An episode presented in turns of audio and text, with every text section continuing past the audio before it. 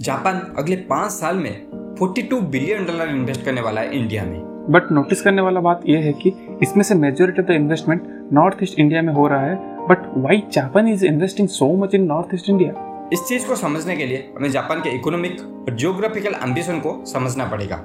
Economic point of view से Japan अभी दुनिया का थर्ड लार्जेस्ट इकोनॉमी है और चाइना सेकेंड नंबर पे है।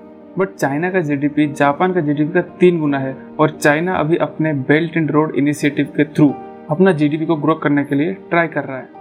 तो उसी चीज़ को काउंटर करने के लिए जापान इंडिया और बाकी के एशियन कंट्रीज़ मिलके एक नया ट्रेड रूट डेवलप करना चाहते हैं जिसके वजह से ये कंट्रीज़ के अंदर ट्रेड बहुत ही अच्छी तरीके से इम्प्रूव हो सकता है। तो यहाँ पे नॉर्थ ईस्ट इंडिया का लोकेशन बहुत ही बड़ा क्रिटिकल बन के सामने उभर के आती है। इंडिया के north east states Nepal Bhutan Myanmar China और बांग्लादेश के साथ बॉर्डर शेयर करते हैं। तो इसलिए Japan north east road corridor और मिजोरम एन एच जैसे प्रोजेक्ट बना के इस एरिया में कनेक्टिविटी इम्प्रूव करना चाहता है ताकि उसको ये पूरा एरिया का एक्सेस मिल जाए।